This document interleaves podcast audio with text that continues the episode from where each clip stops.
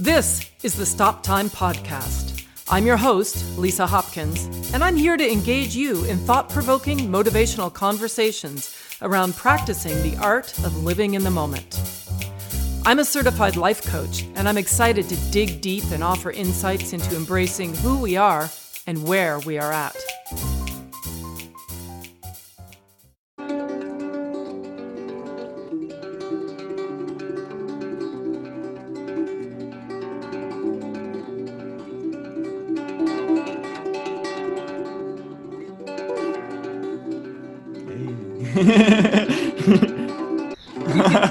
we could easily spend several podcasts speaking about the astonishing accomplishments that each of you have made, both separately and together, in music, theater, film, and beyond. And I encourage my listeners to check out the links in the show notes to experience the true magical talents of my guests. The reason I invited them here today is that I am truly fascinated to learn more about your unique approach to life and the world that we are living in.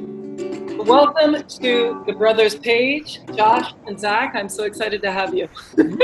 so excited to be Thank here. Thank you for having us. It's, a, yeah. it's, an honor after all these years. We've known each other for so long, and I'm excited to to talk with you because whenever you talk to somebody that knew you when you were younger, they they bring up things that you can't even remember about yourself, and I think that that's a special part of our relationship. So, yeah.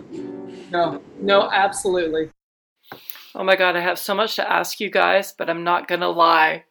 Like, I'm totally being influenced by you right oh now. Oh my God, wait, that's that, really fascinating. That's yeah, ironically yeah. why, in like a party, Zach prefers to kind of score and see how if he's playing in a certain way, it will affect how people are talking in certain ways. And for me, it's so comforting because I almost feel like I'm expressing what I'm feeling without talking. Because talking makes me a little more nervous than guitar, but for me to be able to like comment emotionally without interrupting anything is really a blessing to me. So, so if I said to Zach, you know, um, so you're telling me, you know, where where each of you guys living and spending most of your time these days? What would you say musically? Honestly, the musical is almost like like the energy of the way I'm choosing to approach the question, almost like um. So it's almost like yeah, I like I like approaching things with like a disposition like towards warmth and hopeful. I've learned that like my energy just really loves tuning things to like that. So I'll almost use the guitar to almost like dose in some warmth and hope to my mind as I think of the answer to that question. Mm. Yep. But in terms of just, I, I love just a score to like a kind of neutral but leaning towards warmth and hopeful score so yeah, I'm living in a concrete jungle in a little box next to millions of other isolated humans, but so close to one another, and it's it's really fascinating. I love creating and living in New York City. Mm-hmm. It's a crazy time to be here, for sure. Yeah. So you like to lead with positivity, with what we call anabolic energy, and and kind of find like an optimistic warmth that's honest and not disconnected from reality. And it's, it's like like I have my chords where it's like we have to face the shadows. We can't just live in a happy little bubble all the time. But when we have that happiness and we move to the shadows, the shadow yearns for the light and the light yearns for the shadow. And there's just like music really helps me feel the importance of, of my opposite because whenever I play too happy for too long, I feel this just yearning for some some darker, deeper, more honest chords that respect that side of reality, which is so prevalent in the world right now. Yeah. I've found a little far out, but not not at all. It makes perfect mm. sense to me actually. And in everything, um, you know, we need we need juxtaposition, right? You need dark mm. to have mm. light. You have light to have dark. It's almost like if you choose to swing the pendulum yourself, it doesn't force you to swing. Mm. I found that to be kind of like an energetic law of the universe, almost like it has to swing. So it's really wise to learn to, to swing it yourself, opposed to push. Say, I only want warmth, I only want hope, and then the universe forces you to the other side. If you go there, it says, "All right, I don't need to force you. You're you're you're going between them yourself." Yeah. I've, yeah, I found that. Yeah. so, guys, what would you say is the is the greatest challenge you've faced so far in these uncertain times?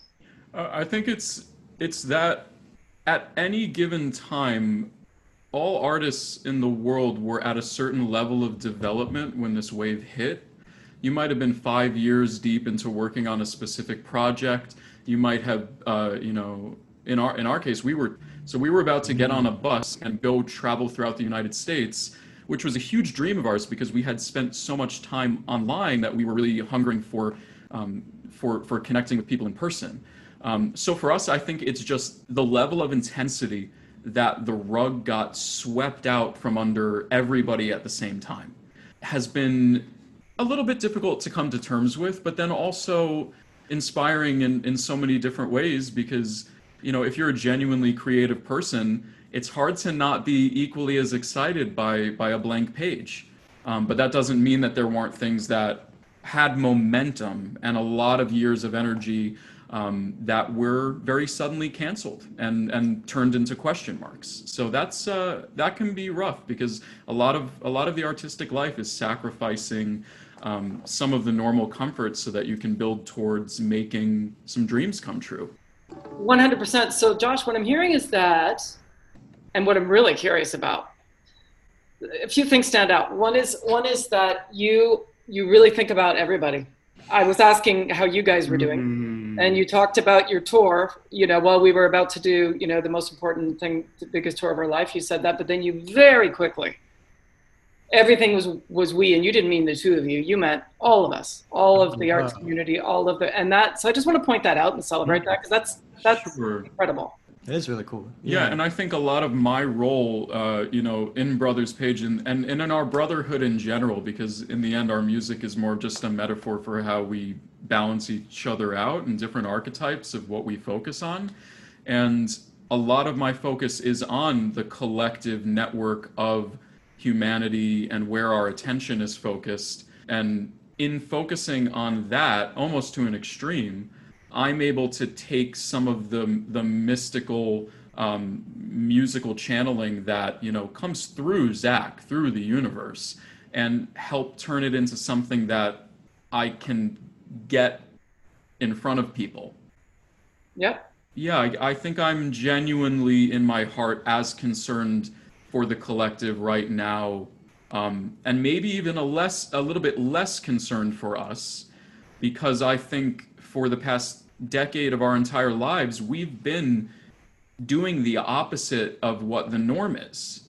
So, you know, nobody was more prepared for everything to shut down than us because we didn't build the foundation of our creativity on anything that was dependent on the um, the industry. Even yeah, even in terms of like uh, we've developed a system of producing and recording that is just us in a really comforting like home like way and the way formal professional studios are really intense and make you nervous and not every kind of performer strives under that kind of pressure and that thankfully wasn't taken away from us in this quarantine. Yeah and our heart goes out to artists who did have their stages and their studios and the places they worked taken away from them, that's like really tragic and needs to kind of be addressed and fixed depending on how long this is going to last. Yeah. Yeah. Yeah. yeah. This this bigger connection with each other and with how you want to work. When when did that start evolving? I mean, like our our parents raised us with like a very specific mentality or or a style of parenting that is it's so against playing favorites that if one person does something wrong, then both are punished equally.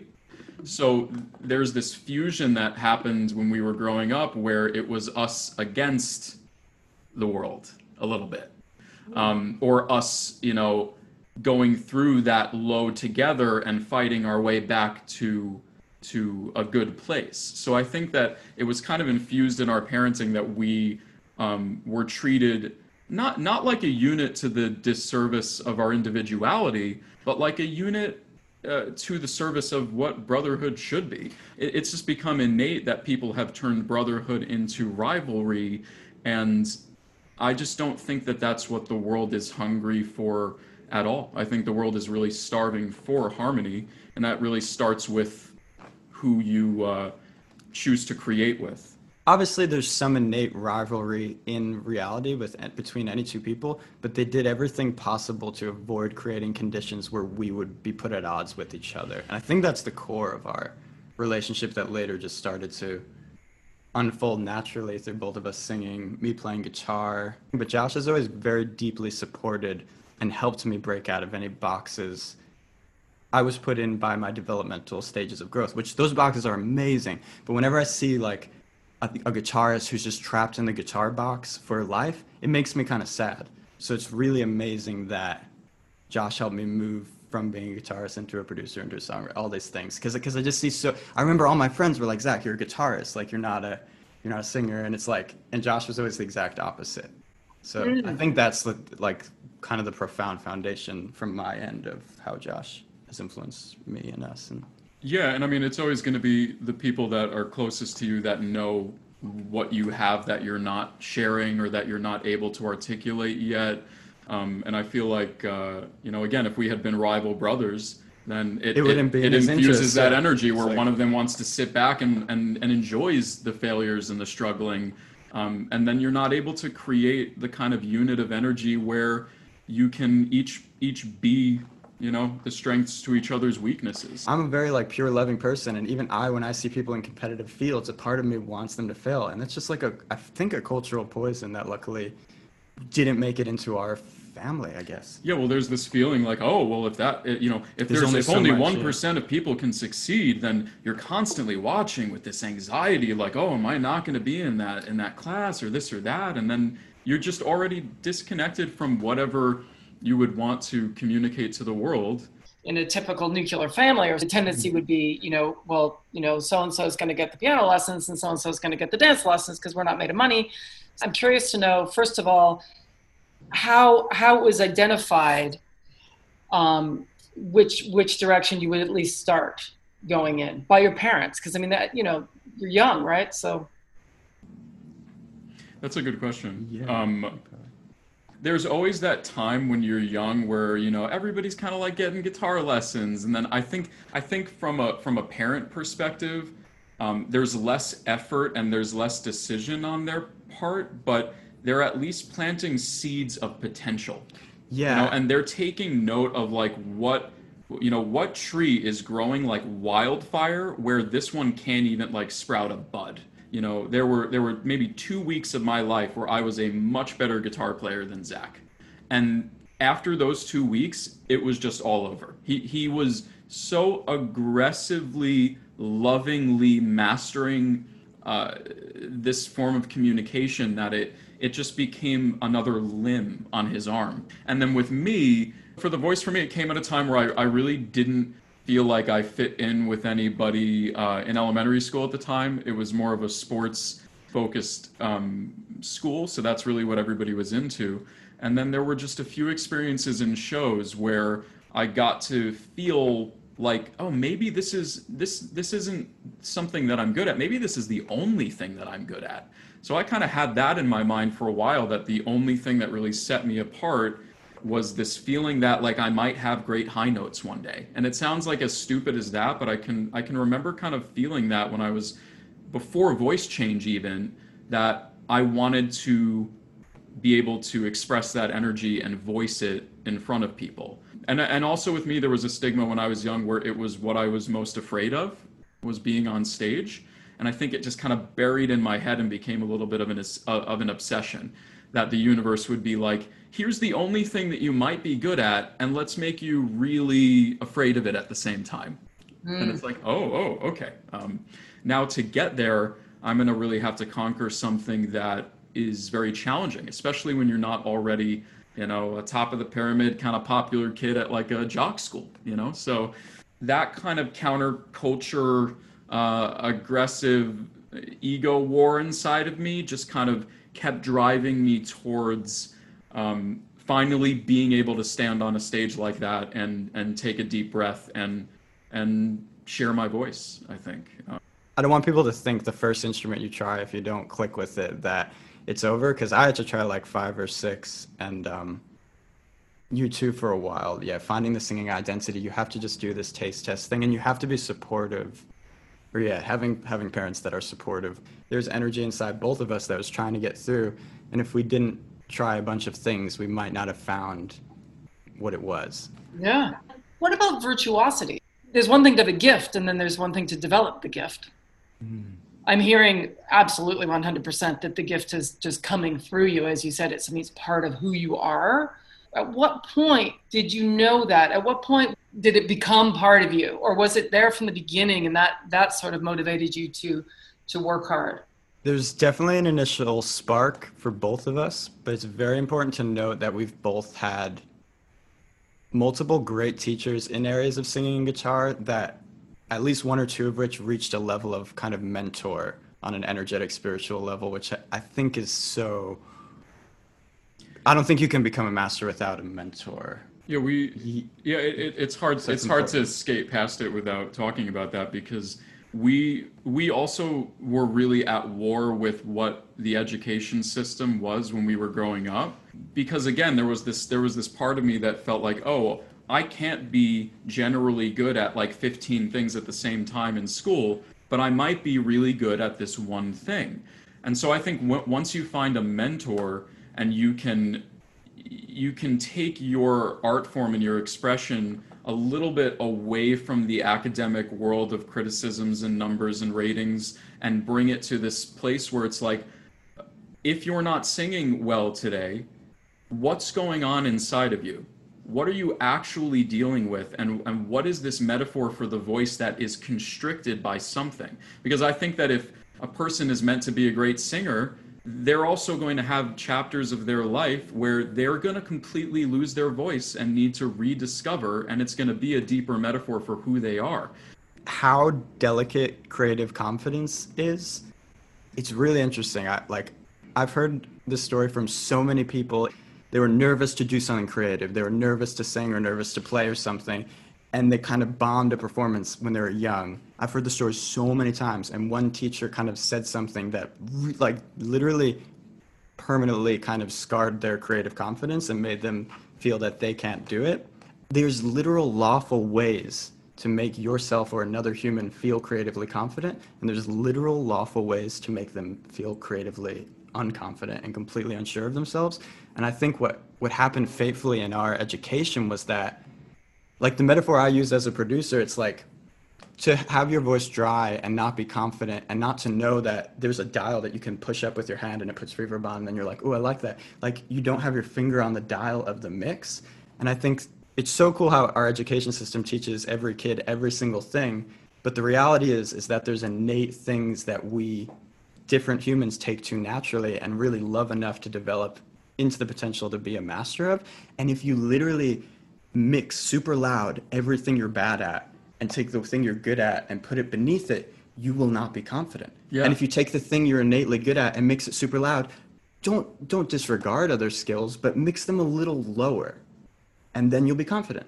And there's times to be confident and there's times to not be confident, but there's healthy ways of being confident. There's healthy ways of not being confident. And I've just heard this story way too many times. And as Josh was saying, we had very deep instincts against the way our education, like public education and all the different schools were kind of what they were doing to kids and what they almost did to us in terms of making us feel unconfident just because we're mixing everything evenly and it's like, oh, you're really good at music, but that's not uh, as important as all these other things you're bad at. And it's like, it's crazy. It's just crazy how we have to be conscious of when students should be made to feel incredibly confident and when we go into the shadows of our own confidences and not just like permanently scar mm. kids just because they choked when they sang a note in front of their friends, which is literally the most like nerve-wracking way to perform ever in a room of social friends your age. Even when Josh and I do do a Brothers Page show and with all the friends there, it's the hardest, most difficult thing.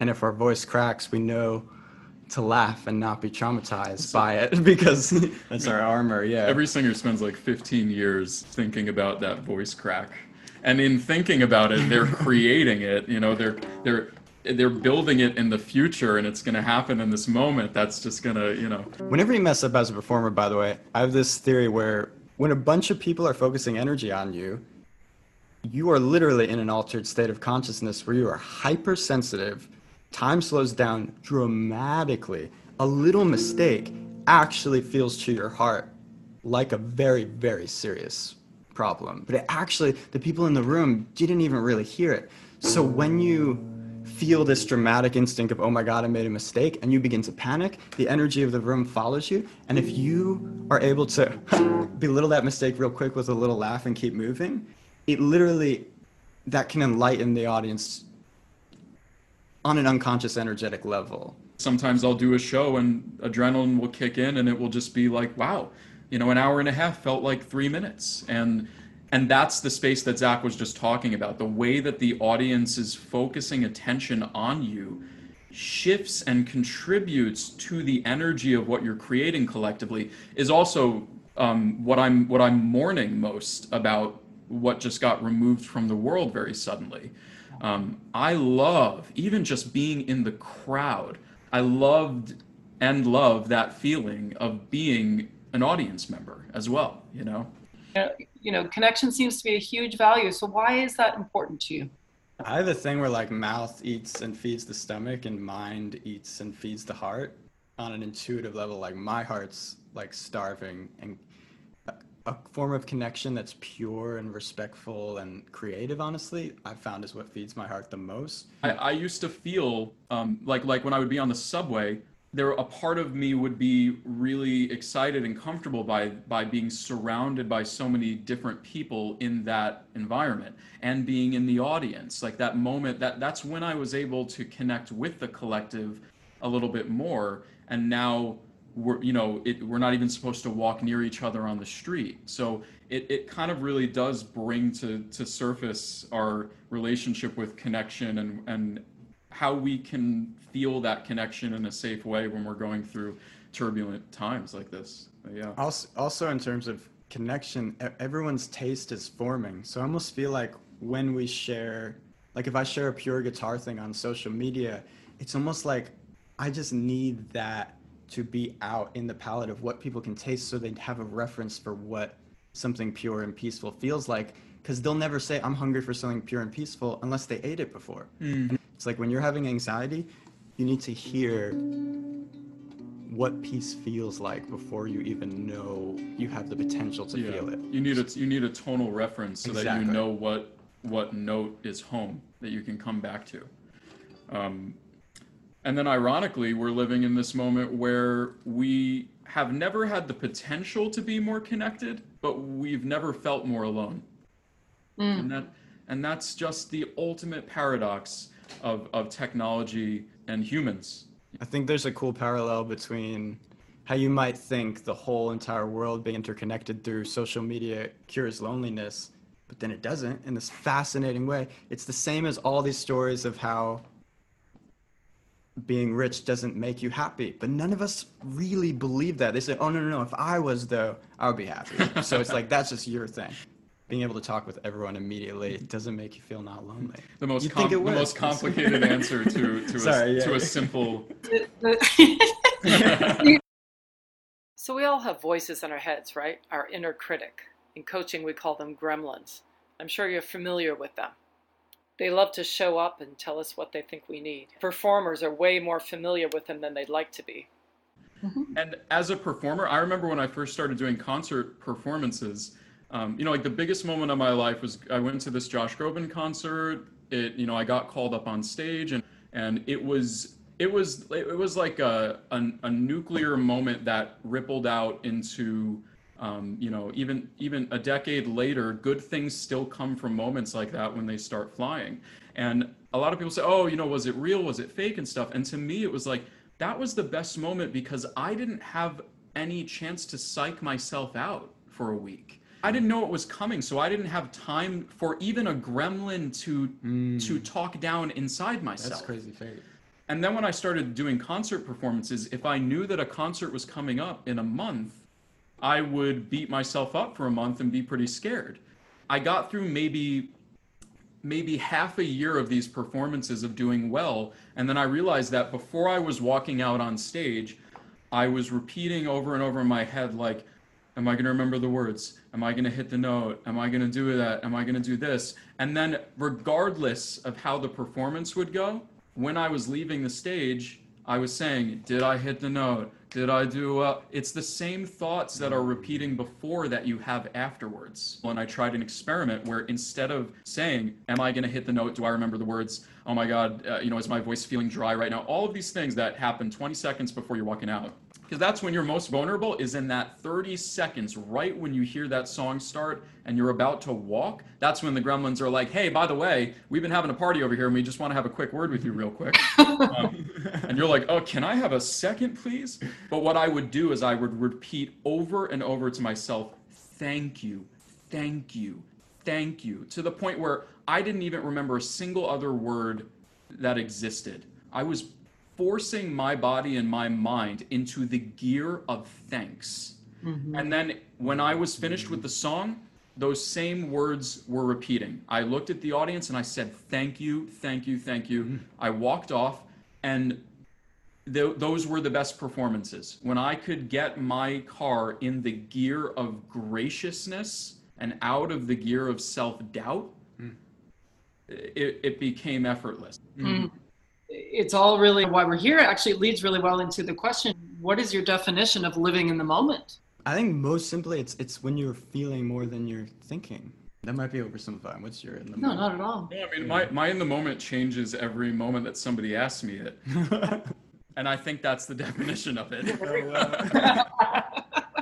um, but it also might be this thing where you know the surfer chases that wave for their entire life, and maybe maybe it's the futility of humanity to always strive for that moment and to be really you know to be to be in a state of really not finding it sometimes so that we know the difference.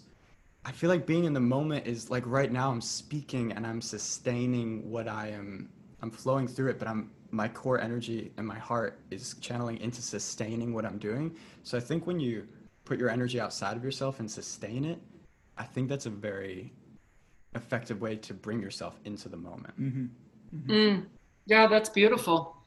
But I think the moment is laughing at us even trying to describe it right now, isn't also, it? it? Also, really, I think it really parallels goes back to connection because I think you can't genuinely be connecting with another human being on the fullest possible level without both being in the moment. Mm. So, I do fear for our our attention span getting controlled by our focus on social media to a degree where there is a a mental sort of constipation that comes from being very deeply not in the moment.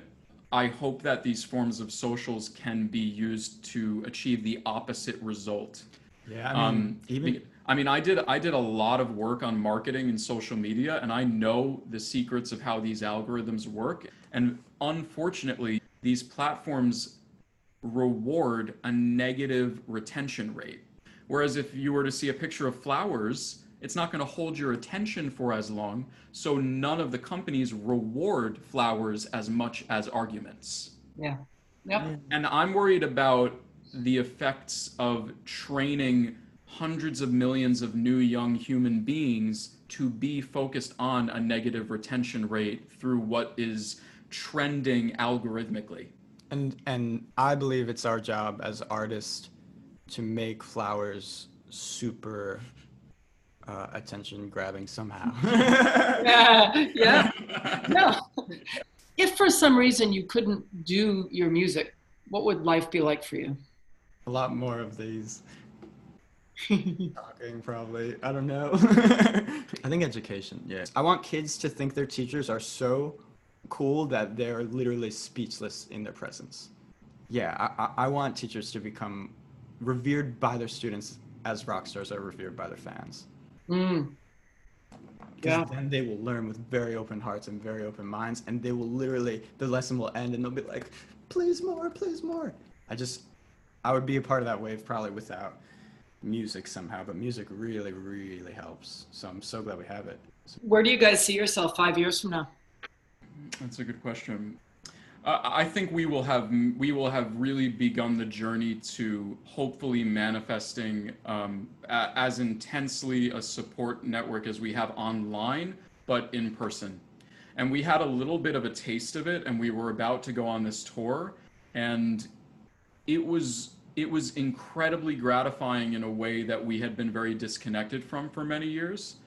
So to me, like the next great relationship of my life, I want to be um, with our audience, and I want it to be in person, and I want us to be able to finally share everything that has been um, channeled through us in a live experience where we can see their faces in person. We need those audiences in front of us, and I think that's what we've been um, hungering for, and I hope that that is where we're we are in five years. Yeah. yeah. And yeah, so like the immediate goal and five year goal is to manifest the deeper spirit that is the real thing Josh and I felt that made us commit to each other as lifelong work partners in addition to brothers to really tangibly manifest that. And the truth is it's that spirit, the way Josh and I sing together when we're actually just singing because we want to sing is in a very like haunting, healing, quiet, beautiful, kind of warm way. And when you're in this formulaic social media thing, you need to go and you do that and you gain new fans from being like that. But holding space in a haunting, healing way is just what I'm deeply feeling the world needs right now, more than being entertained in a captivating way. I'm really excited over the next five years to make very deeply haunting, healing, beautiful music releases. Yeah. Mm. Yeah. So it sounds like there's a, a pivot ahead. Yeah. Yeah. So it's yeah. a really kind of conscious, respectful rebellion, I'd say, against uh, traditional. And we, we did have an offer for a record deal, and it's really interesting to um, philosophically imagine the fate of do you want 10, 100 times as many people hearing your music for the next eight years, but you don't own it and have full control over it? Or do you want one tenth as many people to hear, have to be patient, but you can own everything and have full control? When when the universe presents you with that, I was just blown away by philosophically how fascinating that choice is. Yeah. Oh yeah. Yeah. And I, I eventually want to transmute it into education by saying to our fans one day how like teach them how we had to make a really energetically captivating handshake in order to even meet them and be able to sit with them in a quiet space where we could not have to hold their energy with with kind of advertising techniques so it, it's really but you're totally right there's a level of complexity and certain shadows that will be uncovered and, and kind of transform as we keep going along this journey yeah i think we know how to create waves we just need to manufacture one that we'd like to stay on for a long time and not be a shorter attention span kind of mission. And we have to um, detach from because being an artist is yeah. like is like being a, a surfer, except you are manufacturing your own tsunami throughout your life, and you're trying to like really get in time with writing it correctly when the moment comes. There's this I have this cool philosophy where it's like, if a million people eat a hot dog, nothing really happens, but the hot dog company makes a million dollars, or whatever. But if like one per, like one two three people eat like a certain kind of mushroom or a certain kind of food the actual exponential effects of the energy of that of the two people is much greater than 10 billion people eating a hot dog mm. so it's almost like it's like i consider teaching like that like whenever I, I started teaching guitar on instagram in live streams and it's like they get far less views and far less comments but the comments and view the comments i read are kids like it's like a handful of kids who are deeply, genuinely grew on the guitar from watching the video. And giving that to six kids is equivalent to like, like deeply affecting and teaching six children is like almost equivalent to subtly, energetically uplifting like 200,000 people. Mm-hmm. Yeah, no, for sure. What are the top three things that happened so far today? I made a delicious cappuccino this morning. I mean, I took a delightful shower and I hatched a shiny Cleffa in Pokemon Go. and considering that we haven't left the house today, and you know. Oh yeah, yeah. That's a lot to happen if you if you've just been in an apartment. So. Absolutely. I um, drinking a big glass of water when I wake up is just like I'm gonna glorify that a little, even though it's a very casual thing. and then honestly, it's really cool. Josh and I kind of connect the moment, like close after the moment I wake up. So just feeling a kind of like positive brotherhood camaraderie of momentum starting my day is really nice and cool. And I posted a cool or a really soothing, peaceful guitar clip on Instagram. And some people were tuning into it and saying it was helping with their anxiety and stuff. So that that was my third. That oh, that's, that's good. And th- this this honestly takes the cake as number one. Yeah, me. this is number one. this has been really amazing. Replace all our number ones. oh no, you guys too. I so I'm gonna ask you. I'm dying to ask you this. So you guys are obviously very harmonious, have an incredible relationship. But we're all human, right? There must be some times when things aren't quite so smooth. Do you guys ever fight? We used to we used to fight like really epically. We were like into Mortal Kombat when we were younger. We used to actually get really heated heated angered fighting, but that Sure. stopped by the time I was like 10 or 11. But in recent times, Are it's just an overfluctuation of each of our strengths going too far in the wrong direction. So even though I know he's working on an amazing song, if I see that he's not been in his body and that he's floated up to the degree where he's ignoring responsibilities and and things that you need to um, acknowledge every day, then sometimes it brings out an anger in me that pulls him back down into his body.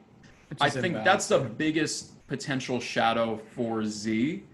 And you, you can express my, my worst because I expressed your worst. No, I have like a crazy relationship with anger where I, I haven't gotten overwhelmed by it in a really, really long time. And it's kind of because even like, like when Josh is maybe pulling me down in a way that might like kill my vibe. I, try to do it with humor also because like, oh my god, you would not believe what I have had to do this morning. it's crazy. Somebody came into the kitchen last night, and I'll make it about somebody else in a way that that you can laugh at. Um, and then the kitchen is clean the next day. And I, I know he's in terms of like when he's tuning me up. I know he's just helping me find balance. So even w- if it kills my vibe, and I'm like, if I get annoyed by I ultimately I can't be angry at him for that because like. And for me, I have a weird relationship with Josh's imperfections because as the producer of our music, anytime I sense any of his imperfections, I'm just trying to protect him from them and and mix them lower than his strengths which is like a producer thing. Obviously, we could just address the imperfection and go into it in a more like personal, emotional way. But my gut instinct, anytime I sense an imbalance from Josh that might anger me, I just want to protect him from it and the spirit of our music. Our what we don't like about each other is pretty fairly well balanced out. and and uh, yeah, Even that's balanced. it's because we're so unified spiritually in a core intention in a way that's even like beyond family it's amazing we're faithfully brothers and stuff but just because we there's like there's a deeper core spiritual taste like consensus between josh and i than any other soul on the know- planet that i've felt And we'll feel complete, and then Kylie will come in and kylie's insane and too. and and we'll She's collaborate on music together, and then we'll insane. go, oh wow, like that's actually what we were missing the whole time. Um, so that's its own its also own special. next five years Sure. she's really deeply the next brothers page single i'll just say it, it's a bob dylan cover of times they are changing and uh, kylie's doing it with us and it's the first brothers page release on all streaming that she'll be a part of and over the next five years i really i want to make her like a pretty much like a formal member of the band almost and there's something something there's an unconscious message of three siblings singing in harmony and obviously there's other sibling groups and stuff but i think josh and kylie and i have something really energetically special and unique Yes. All right. Are you guys ready for the rapid fire questions? Who wants to go first? i'll start Okay, you'll start. Great. All right, Zach, let's do the whole thing. You ready? okay Okay. What makes you sad? conditional love Mad? conditional love Frustrated? conscious imbalance that won't become balanced Interested? Beautiful like cute alluringness Motivated? bringing into the world what it's missing. Inspired? Seeing the, the archetype of what I want to be in other brilliant forms throughout, throughout history. And grateful? There's so many things, but brotherhood just like came to mind first. Yeah, that's beautiful. it's hard to be the second one when you know you're going to be asked the same questions. It's like, and I just did pretty good, so it's a lot to follow up. Yeah, you did great. Yeah, you nailed it. So, so here we go. Are you ready? No. All right, Josh. What makes you sad? The end of the Notebook. Hmm. What makes you mad?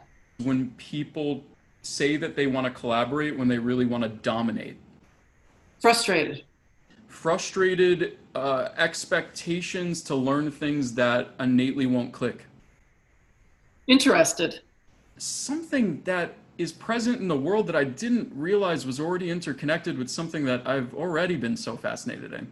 Yeah. Motivated? The intent to continue to grow and share so that we can build a stronger highway to uh, supply the world with love. Inspired. My best potential that I, who I haven't become yet. Grateful. Family. Beautiful. Yeah. That was even That's super good. amazing. Terrified. That was the scariest moment of my day. My God. Yeah, Yeah, right. that's really cool. Rapid questions is cool. Yeah. Hey, Josh and Zach, I'm truly grateful for the opportunity to spend to have spent this time together with you. Really, it's been absolutely amazing. I've been speaking today with Josh and Zach, the Brothers Page. Thanks for listening. Stay safe and healthy, everyone, and remember to live in the moment. And check out the show notes because I did not read these guys' bios. But you know what? It's not about the bio. We are human beings, not human doings. And I think Zach's going to play us out. Thanks so much for having us. This was incredibly beautiful and fun. Sending love out there to everybody listening. Stop time. Lisa with Brothers Page. The city was alive with festivity. The good folk in merry anticipation of the Yuletide festivities, there was an air of cheerfulness that just could not be denied.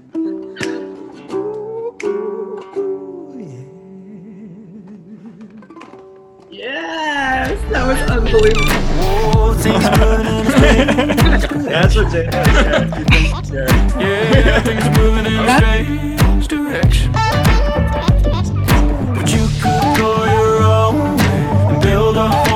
To stay. Somewhere far away